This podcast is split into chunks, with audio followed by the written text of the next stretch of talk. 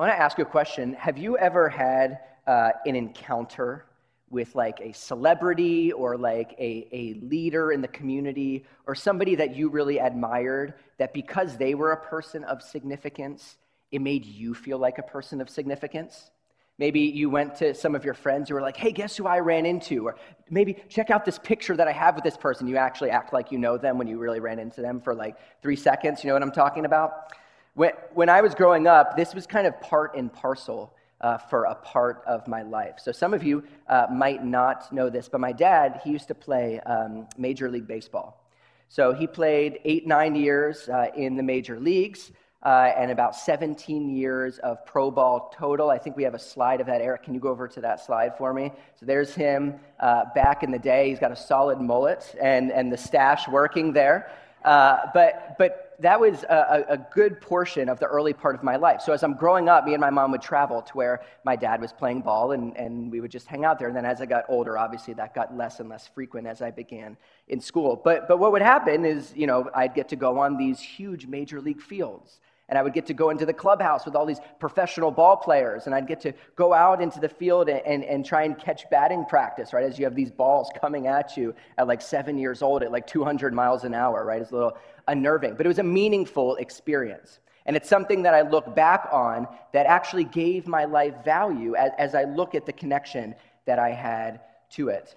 The reason I tell you this is because we look at the scriptures this morning. What we're going to see is that these Jewish individuals that Jesus is interacting with are trying to gain value by their association with somebody in their family line. Last week, we saw that Jesus was in Jerusalem for what we call Sukkot, or uh, tabernacles, as most of us know it. It was one of the three feasts where they would travel uh, to the city of Jerusalem to worship the Lord at the temple. And Jesus ruffled some feathers. Because one of the ceremonies that happened during tabernacles is they would light this giant lampstand, right? And it would be the sign of this messianic kingdom. And what Jesus does during that lampstand ceremony is he stands up in the crowd and he says, I am the light of the world. He is the one who is claiming to be the beacon who would lead God's people out of darkness into where he would have them be. And so what happens is the religious leaders, the Pharisees here in Judea, the, the, the Bible sometimes, our, our, our Bibles sometimes translate them as uh, the Jews, but it's, it's usually probably better translated as the Judeans, because if you notice, Jesus usually gets into these conflicts when he shows up in Jerusalem. So he engages with these Judeans, the Pharisees, and what happens is they question the validity of his witness. They say, Who are you to be saying that you're the light of the world? What credibility, what credit do you have to talk on your own behalf? And Jesus pushes back and says, No, no, no, no, no. It's not just me who, who's validating myself, it's actually the Father. And this would be a very typical Jewish way of talking about God. So, what he's saying is God is affirming me. But not only that, he says that I'm actually sent by him. And when I speak, it's as if he is speaking to you. But then he does something that shocks them. He tells them that it's not only him who's being sent by the Father, who speaks on behalf of the Father, he begins to claim a prerogative that only God has. And he makes himself the hinge upon which forgiveness of sin is available. What he says literally is, is, You will seek me, and you will not find me, and you will die in your sin, for unless you believe that I am he, we'll come back to this I am language shortly, you will die in your sins.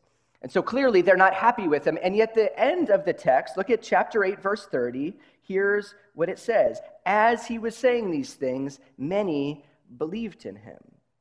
So the text ends by saying, Yes, these rejected him, but there's a group that actually believed upon him.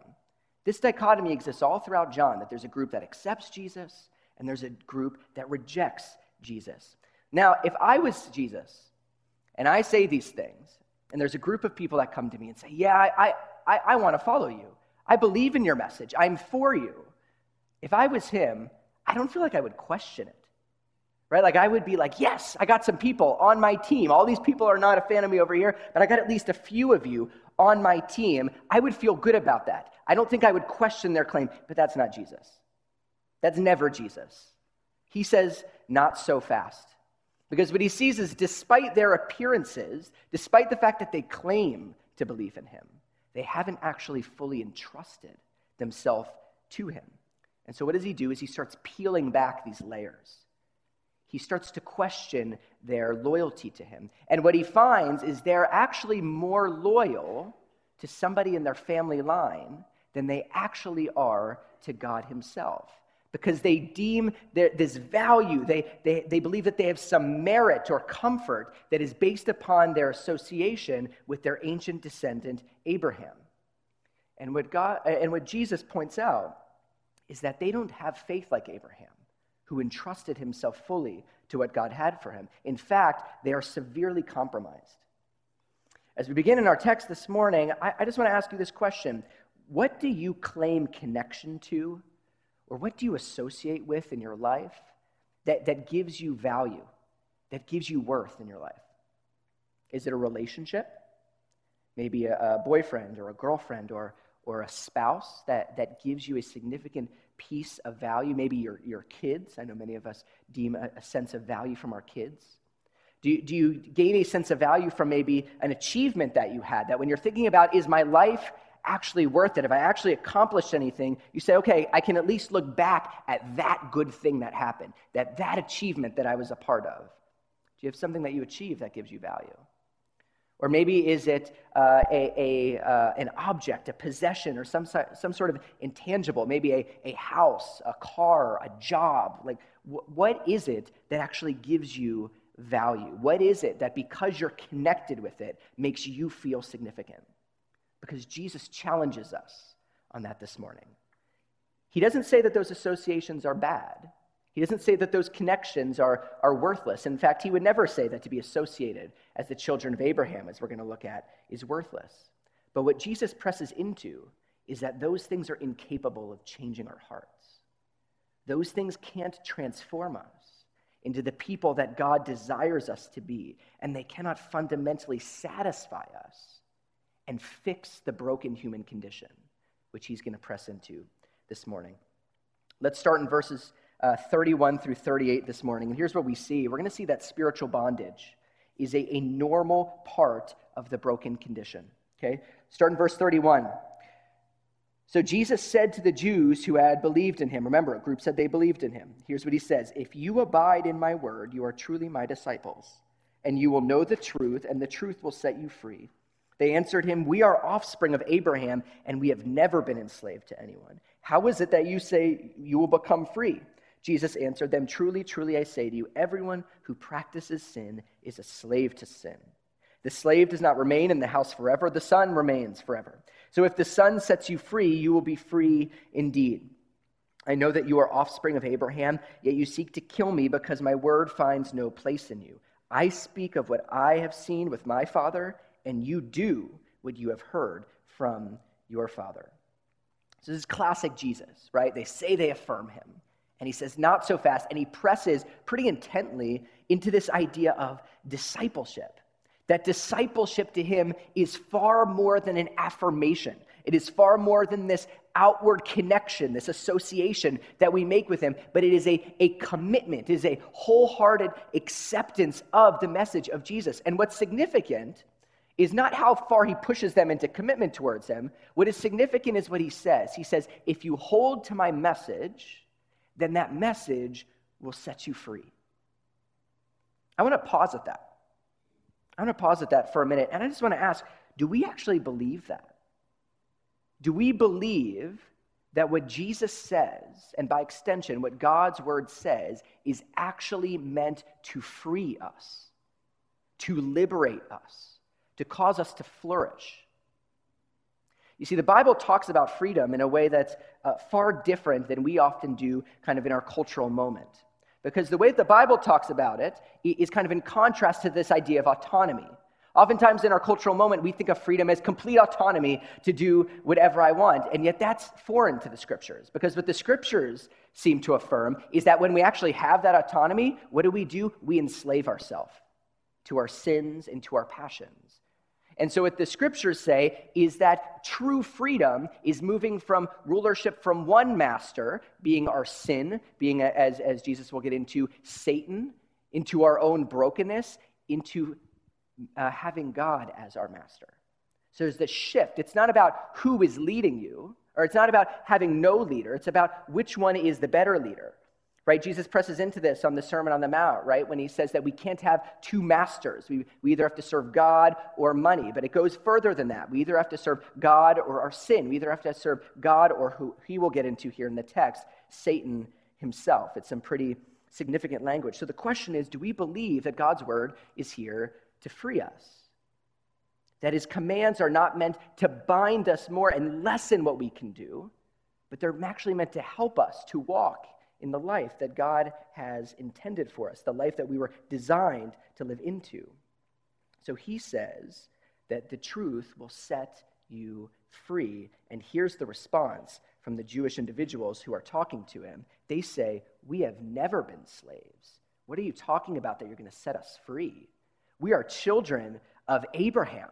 That is the place where we take solace. And what they say is actually technically true right? In the, the social hierarchy of Rome in the ancient world, they probably were not slaves. There were a lot of slaves, but clearly they were not them, right? So they say, We're not slaves. What are you talking about? Uh, us being set free. But they're only kind of telling the truth. Because Jesus says, No, you, you are in slavery.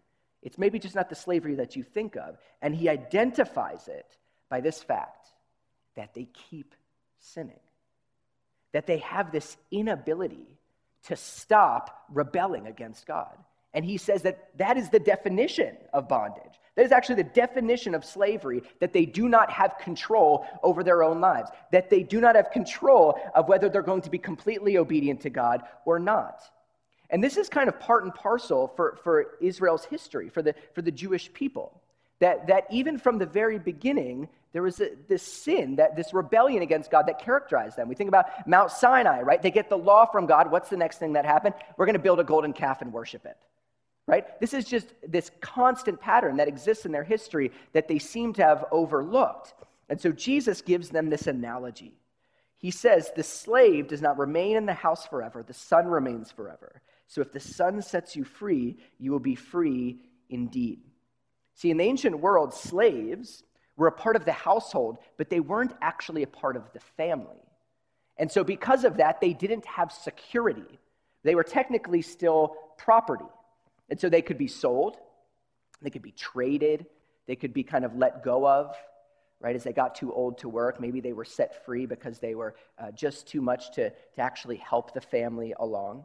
But what Jesus says is if they are truly going to have a change in their status, if they're going to have the security of being a part of this family that they claim to be a part of, then someone from in the family has to designate that status. And Jesus says that he is that one. It is the Son who has to set them free. And so Jesus recognizes in them, I know that you are offspring of Abraham. He recognizes that, yes, on one level, they're from Abraham's line. But he says, in the way that they are acting, they're not really demonstrating that their devotion is anything like his. In fact, Jesus says that their devotion shows that they belong to a different forefather, to a different father. He says, I speak of what I, I've seen from my father, and you do from what you have heard from your father. But I think it's interesting that they think that they're so free. I, I, think it's, I think it's really intriguing that they want to wear Abraham's badge and claim freedom. But in doing that, they've forgot the story of Abraham. Because the story of Abraham actually starts with God telling him, You're going to go into Egypt and be slaves. And then I'm going to set you free. Right? And then all throughout the history of Israel, whether it be under Persia, whether it be under Babylon, whether it be under Greece, there's been very few times, actually, in their history as a people where they haven't been ruled by another nation. Actually, their story and their identity, even today, the Jewish people, is built in some sense on this understanding that they have been oppressed and that God has been the one who has been setting them free. So it's very strange that they really are, are kind of relishing in this idea that we're a free people because if they knew their history well, if they were more interested in being truthful instead of just pushing back on Jesus, then they would never say that. And what Jesus says is that the story of oppression reveals something about their identity, not just externally, in the sense that they've been oppressed by other nations and by other rulers, but that they're actually oppressed from the inside out. That they have this pattern on a, a heart level where they cannot stop doing foolish things, where they cannot stop rebelling against the Lord. In God's grace, yes, do they sometimes do good things? Certainly. In, in God's grace, everybody d- does good things at certain times. But Jesus says, what is the pattern? And they show a real lack of awareness. Now, just as they have a story that they lacked awareness about, but they had nonetheless, and it shaped who they are, right? That they are connected to Abraham, we do too. We have a story that informs our life. Maybe some of us have many stories. Some of them might be good stories that we look back on, where something good happened to us, or we were able to achieve something, and those are okay. And we should look back at God's faithfulness in those moments. But some of us have really tragic stories. Things have happened to us or we've done things that, that we regret. Maybe you tried to strive and you failed. Maybe your family history is less than perfect. Maybe your parents or your grandparents, the dynamic there is just not what you wish it was. Jesus presses into this story. And what he says here is that a significant part of all of our stories, theirs and ours here, is, is that there's this pattern of rejection of God's invitation to a life of flourishing. That no matter how good on the surface things look, we have this addiction. This addiction where we would oftentimes rather define good and evil for ourselves than let God define how we should be living. And so we're, we're like them. We have to come to grips with that. And we have to say, okay, what do I do about that? And Jesus is going to point us to himself. But these people are still stuck in this Abraham is our father language. Keep, keep looking here with me. Look at verse 39 to 47. 39 to 47. They answered him, Abraham is our father. Jesus said to them, If you were Abraham's children, you would be doing the works Abraham did. But now you seek to kill me, a man who's told you the truth that I heard from God. This is not what Abraham did. You are doing the works your father did. They said to him, We were not born of sexual immorality. We have one Father, even God. Jesus said to them, If God were your Father, you would love me, for I came from God, and I am here. I came not of my own accord, but he sent me. Why do you not understand what I say? It is because you cannot bear to hear my word. You are of your father, the devil, and your will is to do your father's desires. He was a murderer from the beginning and does not stand in the truth because there is no truth in him. When he lies, he speaks out of his own character, for he is a liar and the father of lies. But because I tell you the truth, you do not believe me. Which one of you convicts me of sin? If I tell you the truth, why do you not believe me? Whoever is of God hears the words of God. The reason you do not hear them is that you are not of God. So we move from Jesus talking about spiritual bondage, initiating this conversation about fathers, to them being kind of, that it being revealed to them that their thinking and their actions actually have this satanic source because they restate their connection to Abraham and they even double down on it. They say, actually, it's not Abraham who's ultimately our father, it's actually God who is our father. And this is true. Exodus 4:22, where, where, where God says to Moses uh, that he's supposed to go to Pharaoh and tell him that, that Israel is my firstborn son. Right? So the source, the originator of the nation of Israel was indeed God himself. But Jesus is saying that the source of what's going on in them right now is not from God. He says that they can say whatever they want, but they need to look at what's happening. I, I think we need to hear the frustration in Jesus' voice over this. When he says, Why don't you understand what I'm saying to you? Why can't you hear me? Right? And he says, It's because you cannot bear to hear my word. He points out that they are deaf to the truth. And it's not only causing them to reject what Jesus is saying with his mouth, but they want to kill him. And he says that is not Abrahamic, guys. That is not one that marks a child of Abraham, nor is it one that marks a child of God. He says that is satanic. And he says that the devil was a murderer from the beginning. He's pointing back to when, when Satan deceived Eve and then Adam ate the fruit. And what happened? Death was introduced into the world. That in effect, Satan introduced murder into humanity. And now Jesus is saying, You're acting just like him because you want to murder me and you cannot hear me because you are swimming in his lies and you're acting just like him. And the result is it's not just that you want to kill me, but the result of your actions is it's going to kill you. I was trying to think of an illustration of what it might be like for them to kind of be swimming in the midst of this lie.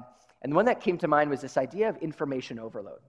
We live in a world right now where, like, every year, I think the stat is we have access, like at our fingertips, to like double the amount of information. It's kind of absurd.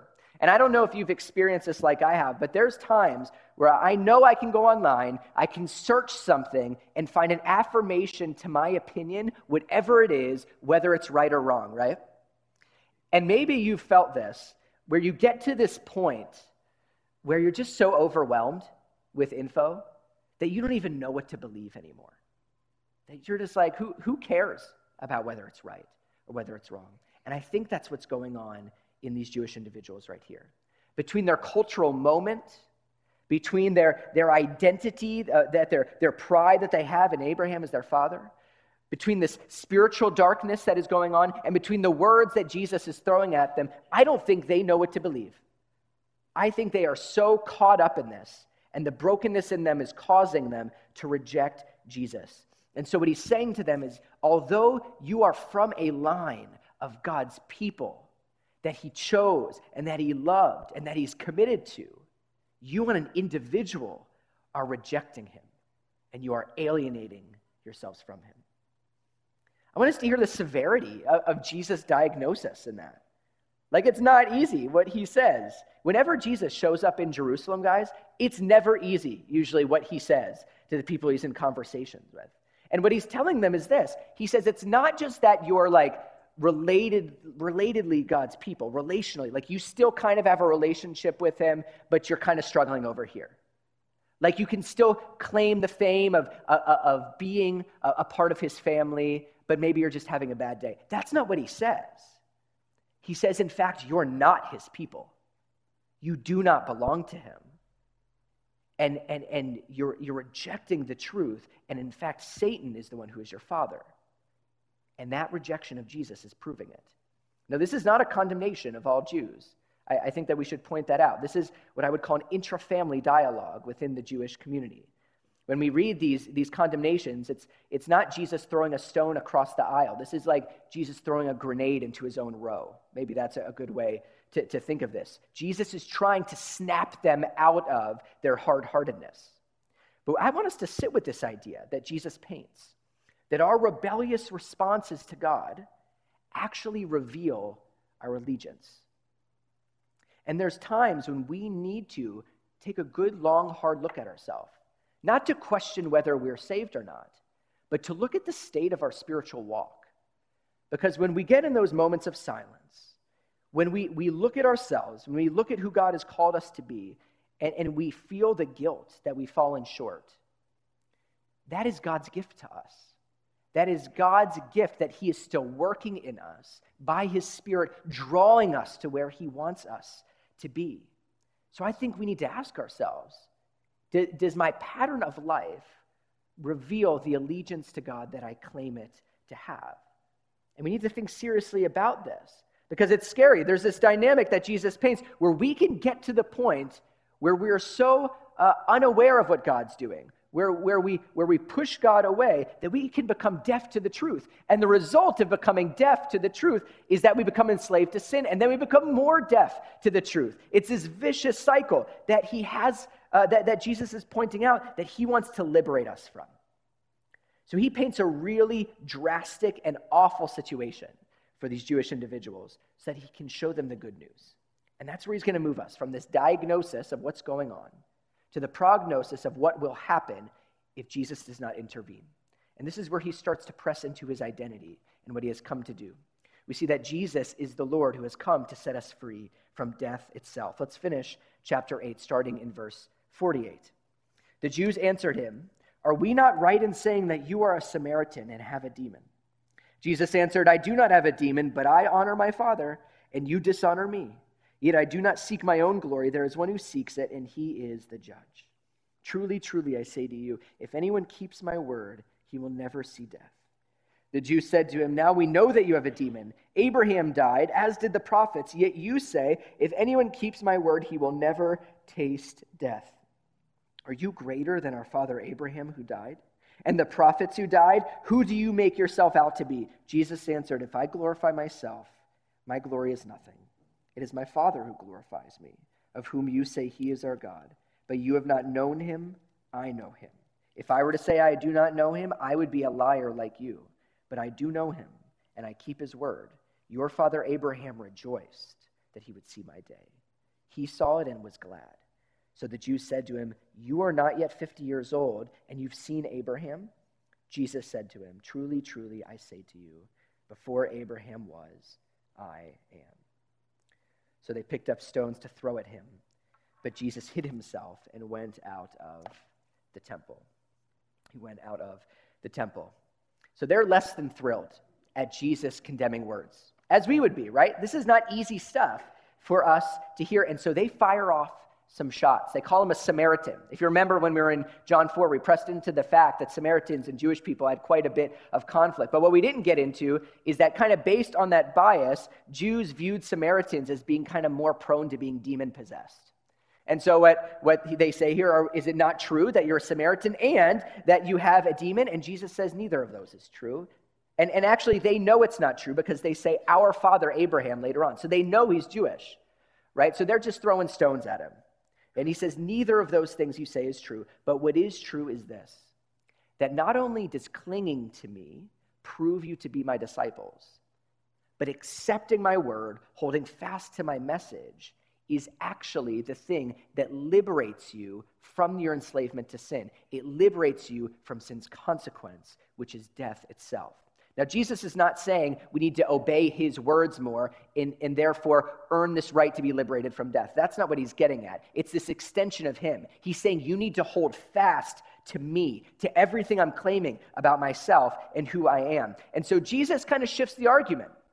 He's not only questioning their walk with the Lord, he's not only questioning this fact that they're claiming to be from this uh, biological lineage, but they're devoid of spiritual heritage, if you want to put it that way right? He's not just questioning that. He is claiming now greatness beyond Abraham, and they pick up on it. And they say, What? What? Abraham died.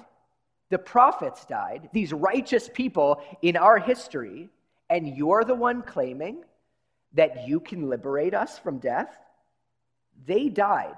Who do you think you are? And Jesus says, okay, well, if I tell you, if I glorify myself, it's not going to have much weight. But here's the thing the Father's in the process of glorifying me. The Father is revealing who I am. It's the Father that you do not know. In fact, Abraham looked forward to seeing me, he looked forward to my day. Now, this is probably Jesus talking not just about one event in Abraham's day, but kind of this looking forward of Abraham to the promises that God was going to fulfill, that he would one day be blessed to be a blessing that comes to a pinnacle in the person and work of Jesus. And so, what, what Jesus is saying is that Abraham, in looking forward to that promise being fulfilled, was actually looking to that promise being fulfilled in me. And they say, You're not even 50. Let's keep track that Abraham is 1,500 to 2,000 years prior to this, okay? So they're saying, You're not even 50. How is, how, how is this going on? How, how have you seen Abraham? How has Abraham seen you and looked forward to your day? And listen what Jesus says. It's extremely strategic. He says, Before Abraham was, I am.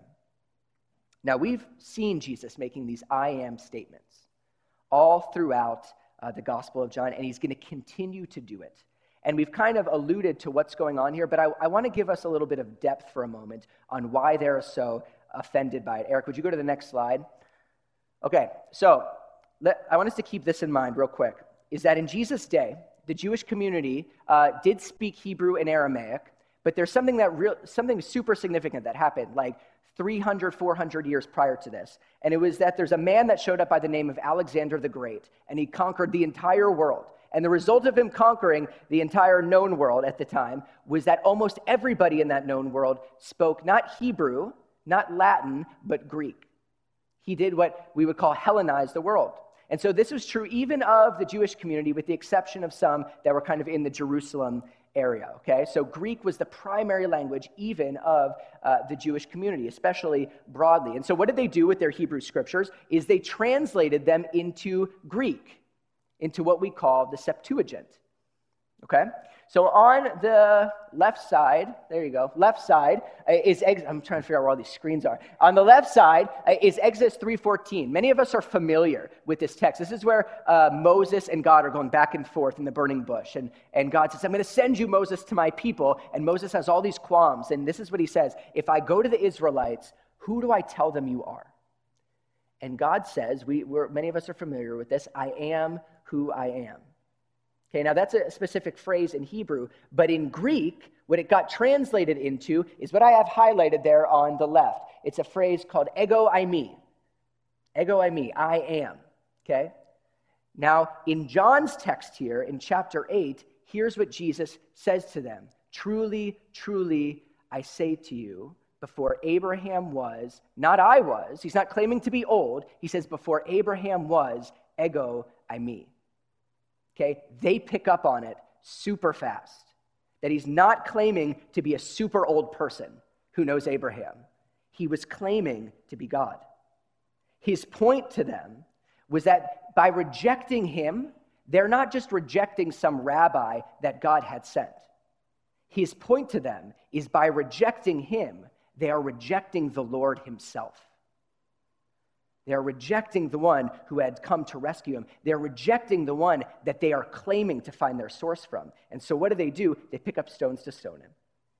This is the typical uh, t- kind of mob violence, first century thing that you do. You stone somebody. It's actually prescribed in Moses' law. And what's ironic about this is it was God who prescribed that stoning for blasphemy.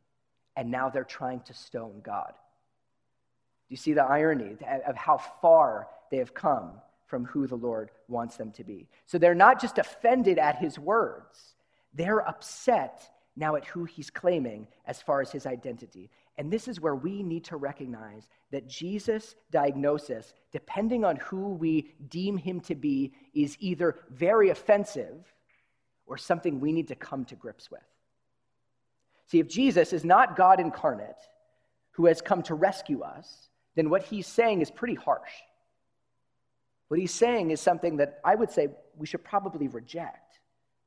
This idea that we're slaves to sin with certain death ahead of us, and, and that Jesus being the hinge upon which escape is possible. He would be mad to say something like that if he wasn't who he's claiming to be. But if he is God incarnate, if he is the ego eimi, as the text says, then this is serious then there is a response to be had. You see, this text presents to them and to us this kind of personal challenge. I think that can be summarized in this way that our earthly associations are not the determining factor of our spiritual condition. Let me say that again. Our earthly associations are not the determining factor of our spiritual condition.